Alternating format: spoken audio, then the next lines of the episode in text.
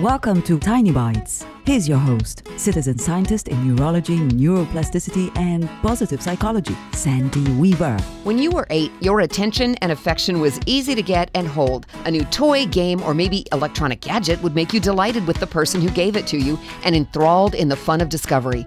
You're not eight anymore, and what delighted you then may not delight you now. I know if someone handed me a dollhouse kit and offered to put it together with me, I'd be happy with the gesture and less than enthusiastic about dropping everything to build something I'll never use. Now let's think about relationships, friendships, family ties, and romantic partners.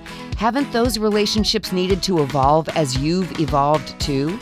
What we valued in a relationship at eight has grown, morphed, and deepened as we've come to understand ourselves more, right?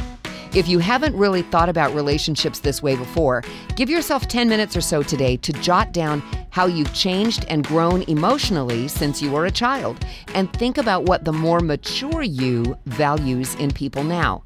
Think about who you are now and how you can honor that person by expecting more from your family, friends, and romantic partners.